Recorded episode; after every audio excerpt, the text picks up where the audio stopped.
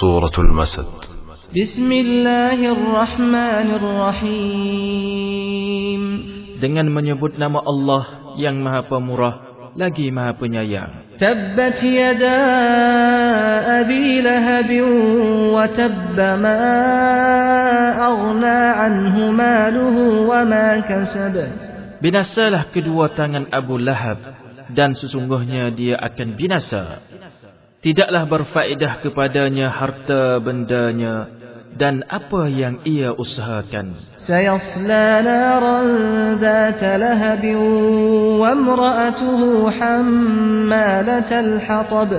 Kelak dia akan masuk ke dalam api yang bergejolak dan begitu pula isterinya pembawa kayu bakar. Fi jidha hablum min masad. Yang di lehernya ada tali dari sabut.